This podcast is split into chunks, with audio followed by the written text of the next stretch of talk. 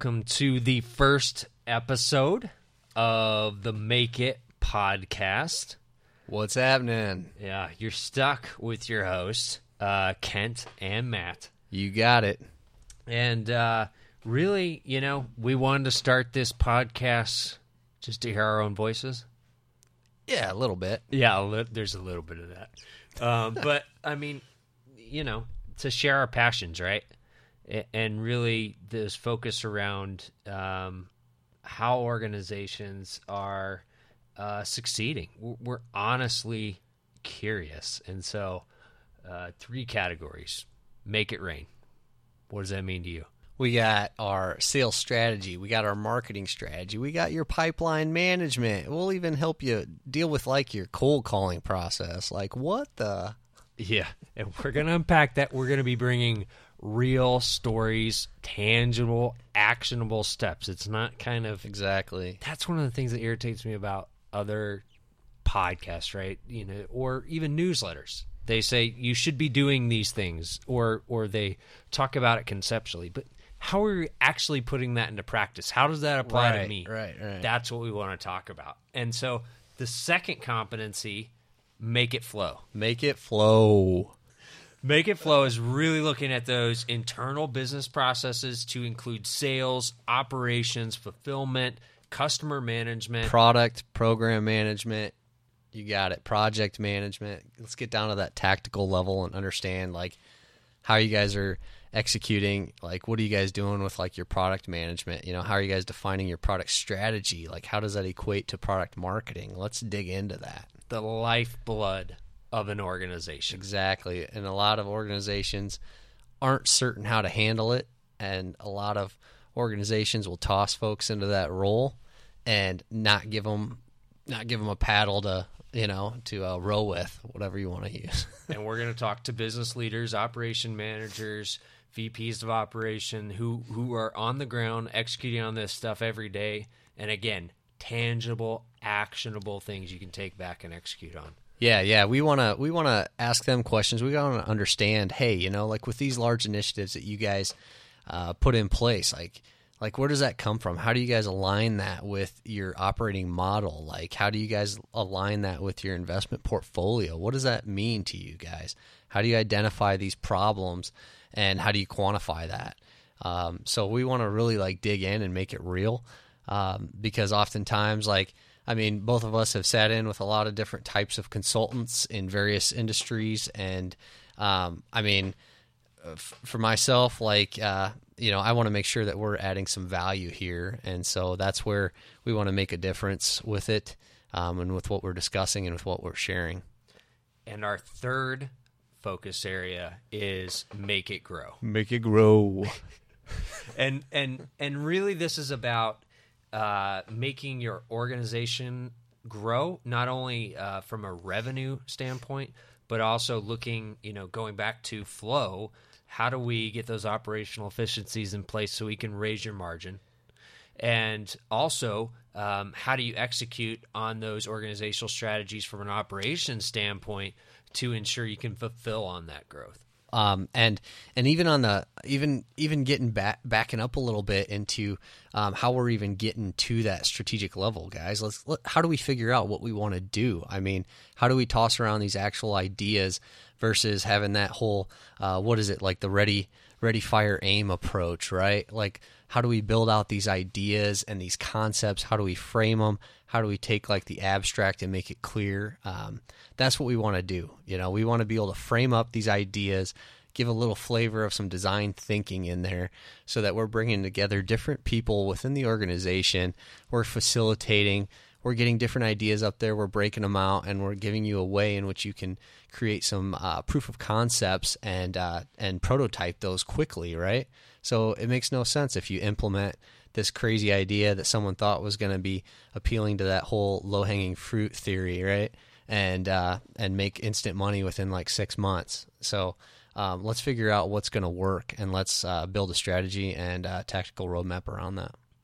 And we only thought it was fair uh, since we're going to be interviewing uh, business leaders and, and asking them what makes them tick, how they've executed it to start with.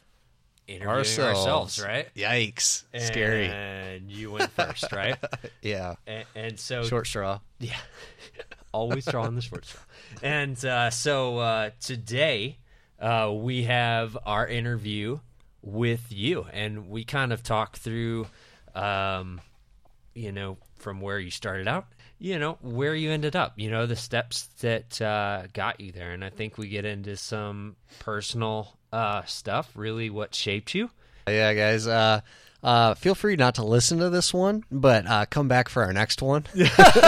So uh, feel free to tune this one out, you know, uh, and uh, just come back. Yeah. Well, without further ado, here is our interview with Matt Bernard. Uh.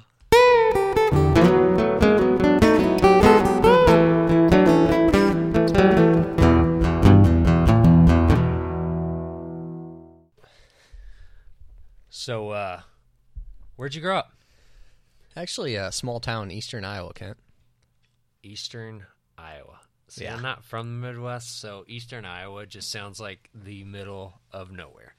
Uh, well, it's pretty much like uh, four hours east of Omaha here. So, uh, brothers, sisters? Yeah, you betcha, man. Um, there's uh, six kids in our family, actually. Uh, four sisters, one brother, and I'm the youngest. The youngest of six. What was that like growing up? Oh, man. Well, when I wasn't uh, getting beat up by my brother, I was getting beat up by my sisters. So that's never something uh, something easy to ever get used to. So. so what was kind of the age difference between you and your closest sibling? Uh, two years. Two. All of us kids are actually two years apart. So you had a pretty full house. Yeah. Yeah, it was pretty wild, especially even as we got older, my brother kept coming back. So... And uh, your mom and dad, they work? Yeah, yeah. Uh, my mom actually uh, didn't didn't work for a long time up until um, late eighties when uh, my dad actually had, had lost his job. Um, I guess it was pretty pretty big downturn there in the economy and stuff. So he was out of work for a little bit, um, and that was the first time my mom went back to work um, after you know raising all of us like younger kids and stuff. And so um, so yeah, so then from there on, she she worked. What kind of uh... work uh, did she do? Um, she was more into, um, she worked more like in doctor's offices and, uh, you know, assistant type stuff. Sure. So. And your dad? Uh, my dad, um, he had like a variety. Like when I was growing up, I remember him going and building like steel buildings and then managing grocery stores and stuff. And then um, as we got older and stuff, yeah, he managed grocery store. So like real blue collar, manly totally. Stuff. Yeah. Yeah, totally. And yep. uh, is uh, he still working now? No, uh, he actually was fortunate to, to retire at sixty-two, and um, I think he still goes through the same routine, though, day by day, where um, I remember he'd get up uh, super early in the morning, like six a.m. or something like that, five thirty or six, and he'd always be sitting there in, in uh, his recliner in the living room because every dad's got his own recliner, right? And uh, he'd sit there and sip his coffee, like in the complete silence and dark. Mm. So. Yeah. So you were you were uh, just square middle class there then in uh, Iowa, huh?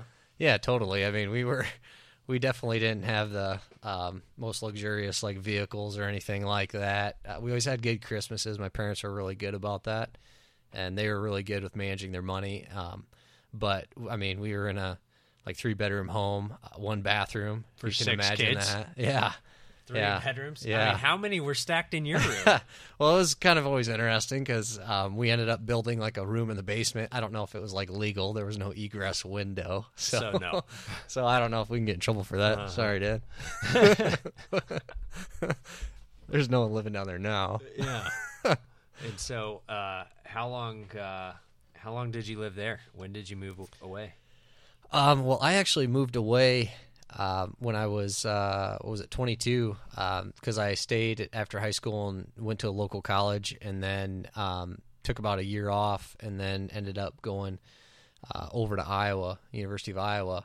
Um, and uh, that was kind of interesting because I uh, had a good good thing going there and uh, ended up giving it up uh, for a girl that went to a different university back closer to home. And uh, so that's a story I probably won't share at this time. No, that's probably safe.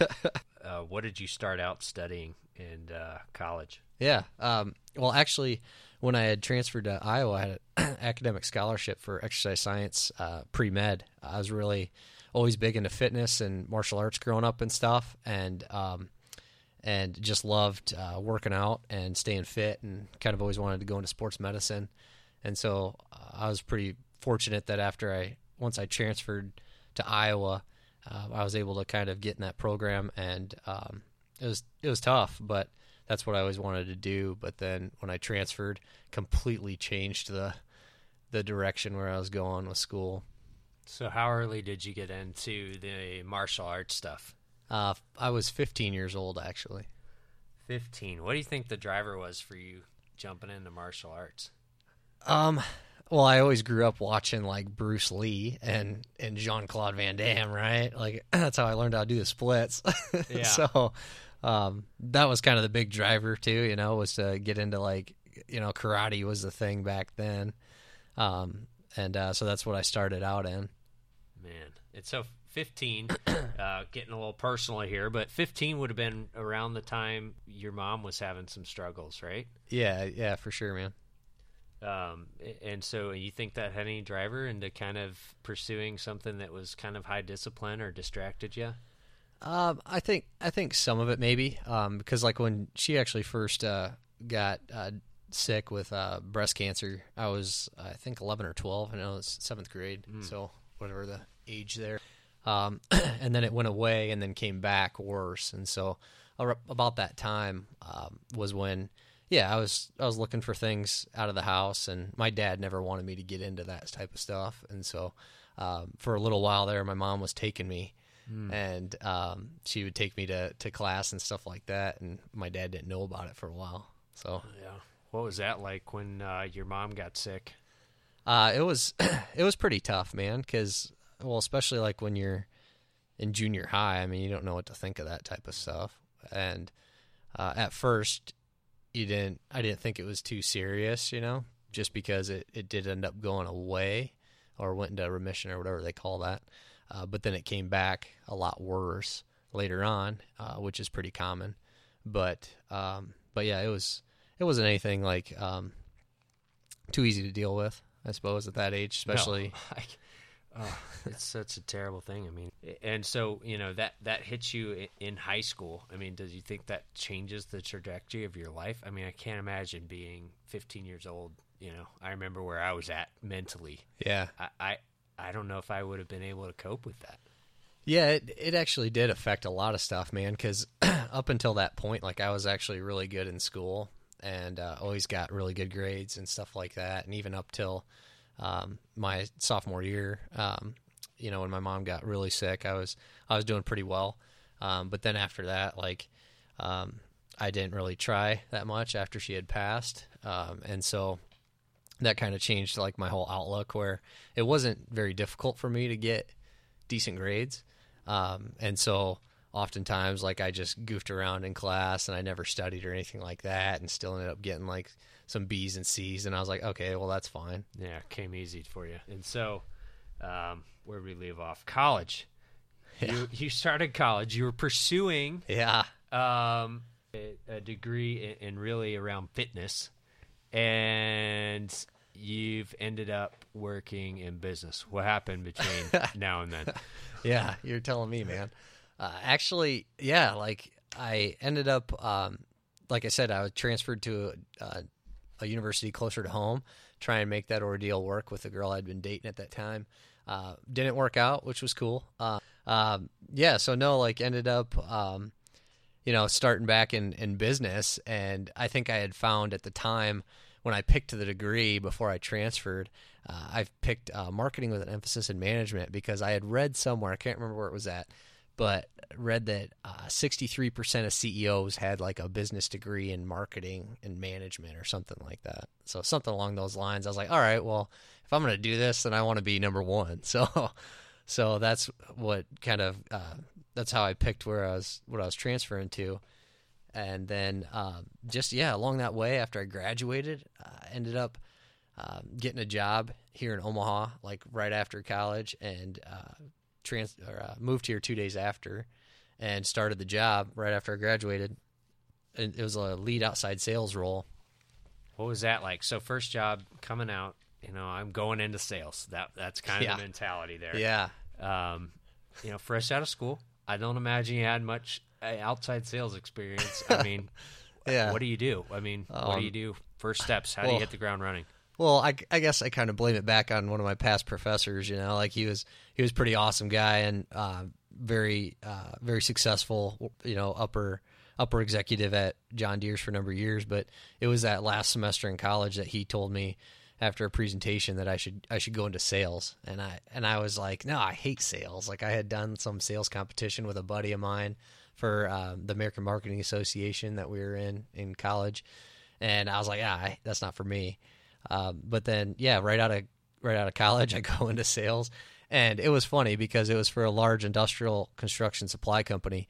And Um, and I show up, and the first couple weeks, you know, you're kind of doing that whole onboarding, studying type stuff. And, and then they just gave me a truck and a bucket, or not a bucket, but a box full of their, um, their product books, and was like, basically go sell. And so I had no idea what I was doing. And so what I figured, I was like, all right, well, I'm just going to stop into any type of business I see. I even stopped into one of the one of our top competitors because I didn't know what they did, and and I tried to give them one of our product books. I, I want to sell you exactly yeah. what you're already selling. I can sell it to you better, oh, you know, man. Then you can get it for yourself. So, um, so that was some good learning experience, though. I mean, it definitely got me over the fear of just walking in, because I would walk into like general contractors' um, trailers, like on their on their job sites. Uh, if I saw one, I'd just go walk up there and walk on it and um, and go in and talk to them and stuff. And so it People worked. Don't do that anymore. I mean, do you think that there there is something valuable in that? I mean, it's, we're hiding behind our keyboards today. Yeah. Right? We don't yeah. do that anymore. Yeah, I think I think you're right, man, because I think that uh, I think the whole, I don't know if you want to call that the guerrilla sales, you know, or like boots on the streets, whatever you want to call it. I think that's kind of, I think people are a lot more um, – a lot more like standoffish and, and actually putting out that kind of effort that uh, everybody, you, you always hear both sides of it where it's, oh, well, sales is a numbers game. So just get out there and go talk to different people and it's all numbers. Um, but then other people are like, oh no, there's, there's a certain method. You only talk to these people at this time, you know, and say this thing and all that. But I mean, I had some great success, and it was, it was kind of almost a mix of, you know, my competitive nature, but then it was almost a piece of um, just ignorance, right? Like I didn't, I didn't know that ninety percent of these people were going to tell me no, but I was just going to keep going because I knew that was my job, right? And uh, and so I don't, I don't know if we necessarily see that much anymore. Yeah, and so uh, you go from uh, industrial type of sales to what? Where was your next move? Well, I actually got promoted to the general manager, so I was running that store within six months, actually. So that, that was pretty pretty awesome experience. So you go from managing your own store to what? Sure. Uh, I got found by this company out of uh, Chicago, like a building services, right? And this was a funny story, man, because I didn't even realize that my resume was still up there. Like, I think I had it posted on Monster or something. And so this company calls me, and I was running this store, so I was like busy. I mean, I was handling supply chain, ordering, like everything, right? And uh, and that was like when I got my first taste into analytics too, where I would actually study uh, study the customer data of like our top customers and understand how often they were purchasing and what were they purchasing, and uh, how quickly could I get that to the store if I didn't have it in stock already. So um, that's a whole nother story, but um, but yeah, this company called me and left me a voicemail. I didn't answer because I didn't know what it was. And they mentioned that they were interested in talking to me about a potential job and all this, that they were starting a, starting an office in Omaha, uh, yada, yada. And uh, I didn't call them back. And then they called me again, and I actually connected with them. And, and they said they were coming to town to do some interviews. And, um, and so I was like, all right, you know, I'll meet with you guys. So I set up an interview. Um, then the day of comes, and um, I was like super busy with my job, and I just totally blew it off. And it was like, I think my interview was at supposed to be at like eleven thirty or something, or eleven o'clock. And, and I didn't show up, and they called me, and, asked if I was going to show up, and I said, I said no. I was like, I'm really busy. I'm running a store here. You know, I'm running a business. And so they ended up saying that they wanted to meet with me most, and uh, they bumped their next interview, and I met them at Biaggi's. And uh, they didn't even buy me lunch, though. That's kind of no. crappy. You can have a water. yeah. Yeah. You I sat did there. Did blow and... them off earlier in the day, though. Yeah, but still, come on. And uh, so it was interesting because we didn't really like talk too much about my experience and things like that. I mean, they they were pretty much telling me, oh, we'll pay you this, we'll pay you that. And I'm like, all right, cool. You know, it sounds good. And so then I went back to work, and then later on, they wanted me to come back that afternoon, and I met them in the uh, parking lot of First National um, First National Bank out off of uh, one forty-fourth or so, you know, and uh, met them in the parking lot. And so, like, I, I'm standing there. These guys, these uh, these three guys are standing there in their suits, right? And I'm wearing my my uh, polo and jeans, pulled up in my work truck, and uh, and I'm standing there talking to them about this, and. Uh, long story short, they made me an offer, and, and I uh, countered and uh, ended up uh, taking that taking that job. Man, so still, you know, on this trajectory of being in the building industry or or industrial industry, right? So yeah. um, you, you land that job, and, and then what? Well, that that company actually was a uh, building services company. So what they did is they franchised um, building services, right? And so I contracted a lot of like um, commercial cleanups or um, contracted uh, large construction cleanups and things of those sorts, and project managed it. And so it was it was pretty interesting, but I, I ran the whole thing, um, and so it was it was cool. I was managing the P and L statement, had my own office, and so I was coming and going as I as I pleased. But again, it was some of that. That I'm calling it guerrilla sales, you know, where uh, I went out and I was cold calling um, over two hundred businesses a month that I literally was walking into um, a month um, and uh, trying to get contacts and trying to drop off my card and trying to trying to get meetings. And so, I mean, I was I was just out there to kill it, and uh, and they didn't have to like micromanage me or anything like that. Um, and it was pretty it worked. I mean, I did a pretty good job. Got my market to uh, profitability quicker than um, the other new markets that they had started up, and uh, hired on an operations manager. And so he was kind of helping me out with some of the quality assurance aspects and operational stuff, uh, which was great. Um, and uh, so I was I was doing pretty well. I ended up um, within like a little over a year, year and a half or so, I had brought in uh, around seventy-two, seventy-three accounts. And uh, I had pretty good retention, too, because I paid attention to uh, what the customers were uh, needing, and I was I was there. I'd go and do uh, quality inspections and things like that, um, and really retain the customer um, while while managing like the costs and all that type of stuff, and managing vendor relationships. Um, I had developed a pretty good vendor relationship with a local supplier, so that person, when I had uh, contractors or things like that, I would direct them to him. And he'd actually set them up with a line of credit and stuff. And um, so it was pretty neat. Man, so that was it, with that uh, guerrilla sales, you were looking at two hundred organizations a month. Yeah, totally. So twenty-four hundred organizations a year, and you signed seventy-two contracts out of that. Yeah. Man. So, I mean, that's a lot of no's.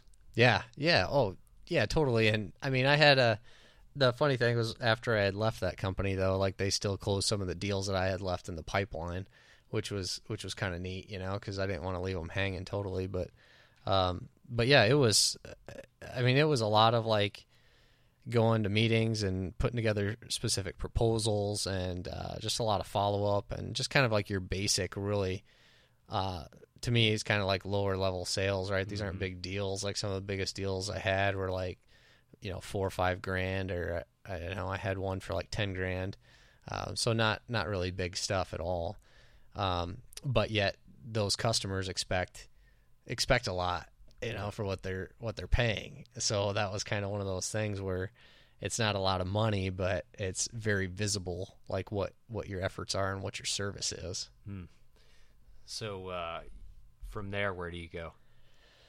Uh, from, from there, actually, that was kind of interesting is because, um, with this company, I had my own, like I said, I had my own office in this, um, office complex, and Down the hall was like a large um, I T staffing and managed services company, uh, like a seven hundred million dollars company. And for a long time, I had always talked to them, and they knew what I was doing, and um, developed some pretty good friendships with like the manager there and some of the other folks working there.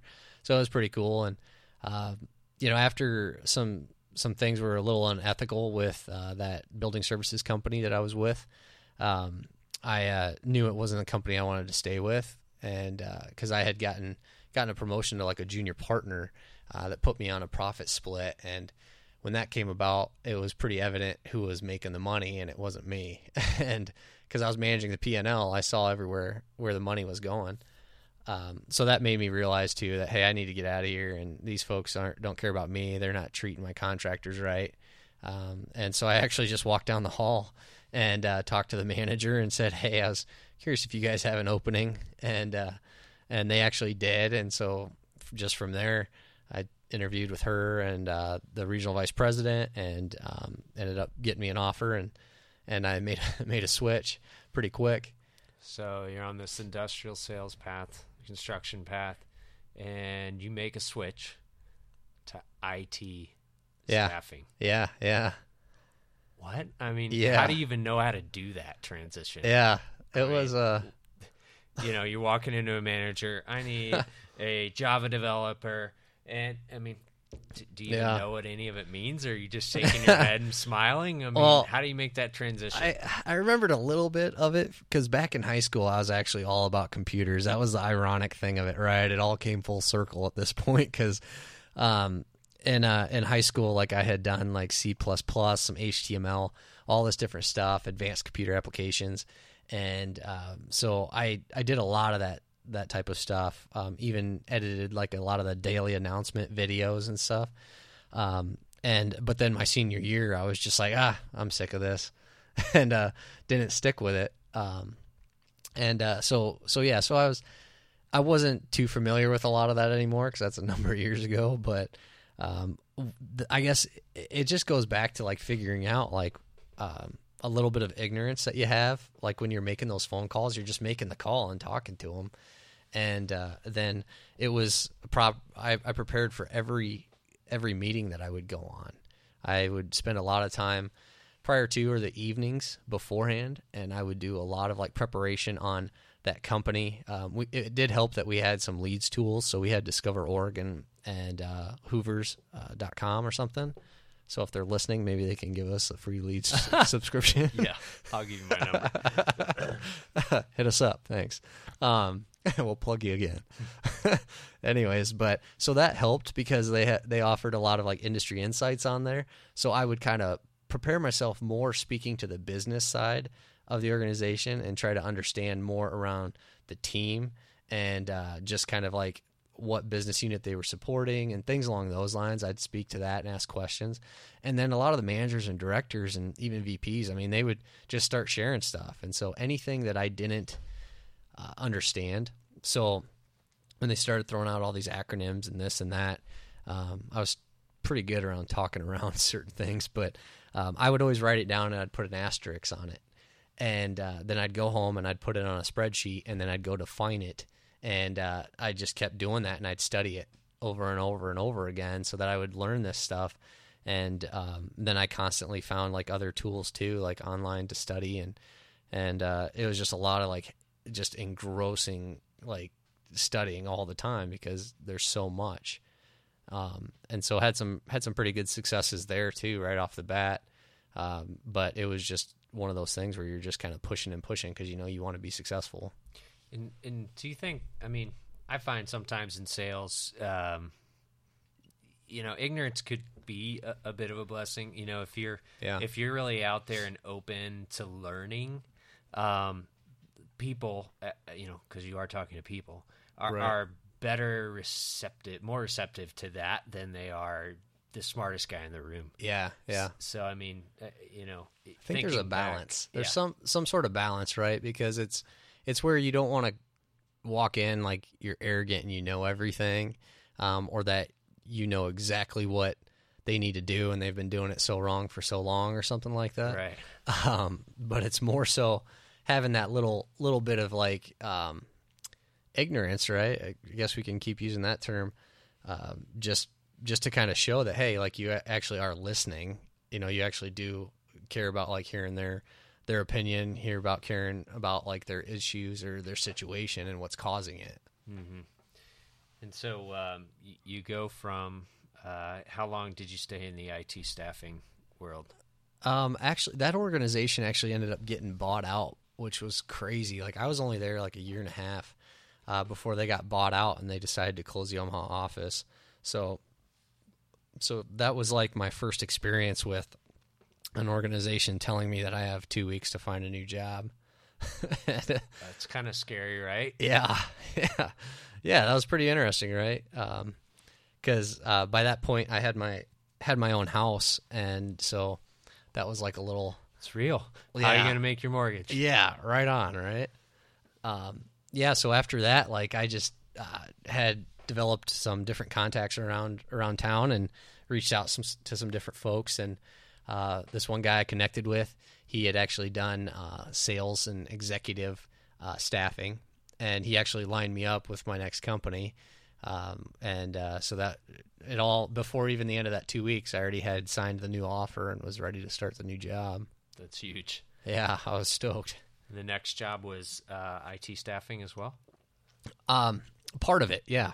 Actually, it was a it was a small uh, custom custom development company uh, that had been around for, I think, about ten, twelve years at the time. And um, so they did a lot of like small uh, application development projects, um, and they were really looking to expand more into their I T staffing, because they always had customers that were coming to them and saying, hey, we need a B A, hey, we need this developer, hey, we need this or that, right? And so they saw an opportunity there. And so that's when um, that was like my first first uh, duty, so to say, when I got there, was to help build out the I T staffing practice for them. Is that's the organization you and I worked at for a while then? Yeah. Sounds familiar. And yeah. Do you, do you recall how you and I met? Yeah, I think I, well, um, yeah, I'd met through uh, one of my uh, consultants that All I placed. Right, yeah, that's right. Yeah. That's right. Yeah. He yeah. said that uh, you're possibly looking for, looking for a gig or something like yeah, that. And, and you did buy me lunch. Yeah, I did. I remember that. You owe me. Yeah. Yeah, I do. I, yeah. On the checks in the mail. So it seems like it's still to this day I'm carrying you, you know? So, like, help find you jobs. I think I helped uh-huh. get you set up at the company we both worked at. Yeah. And so it's like, wow, uh-huh. you know. And I'm still there. Something and, about this Matt guy. Yeah, something about this guy. And uh, so, but you've you've kind of moved out of the sales world. Yeah, yeah. For the most part, still got a little bit of an advisory role. Do you ever move out of sales in business? I don't think so, because it just goes to internal selling and more politicking. Yeah, more of that. Yeah, more of that. Yeah. What are what are some of the things uh, you're doing outside of work now? Um, actually, yeah, outside of work, um, starting up uh, something completely different. Uh, I actually started up a uh, sports performance company around um, integrated performance training. So um, just kind of fancy terms for um, helping um, create uh, fitness programs to help people move better, right? So there's a lot of like different functional functional um, movements and uh, programming, uh, corrective exercise, um, wanting to help help take maybe potential athletes that um, or people that are training for competition and help improve like their speed, agility, and, and power. Um, and uh, so, I mean, that's I finally just got that uh, up and going, and uh, still need to finish up like the website and all that stuff. So, mm-hmm. but I'm really jacked about it. Yeah, I, I'm a potential athlete. Yeah, if you guys could see this kid, uh, I'm, I think he's got some work to do. Yeah, no, I think you know, just the the aches and pains; those are just forever yeah. now. They're yeah. just part of you. Yeah, eventually you just forget them. So, but I still got, I mean, you've got several years on me, at least a decade. Yeah. But, uh, you know, I'm obviously in incredibly way better shape. Oh, they, you know, it's all in the eye of the beholder. I mean, you yeah. still have to, uh, foot, ra- you have to have a foot race with my brother still. Yeah. Yeah. I'm on that. I'll call him out. Yeah. Next time he's in town. And we need to record that. You think this will get as much publicity as like Mayweather McGregor? Yeah. Uh, all right. Did we do it? Are you good? I'm good, man. Like, we need to flip the script here. All right. Like, we need to hear some skeletons in your closet, dude. Yeah, maybe. Maybe someday.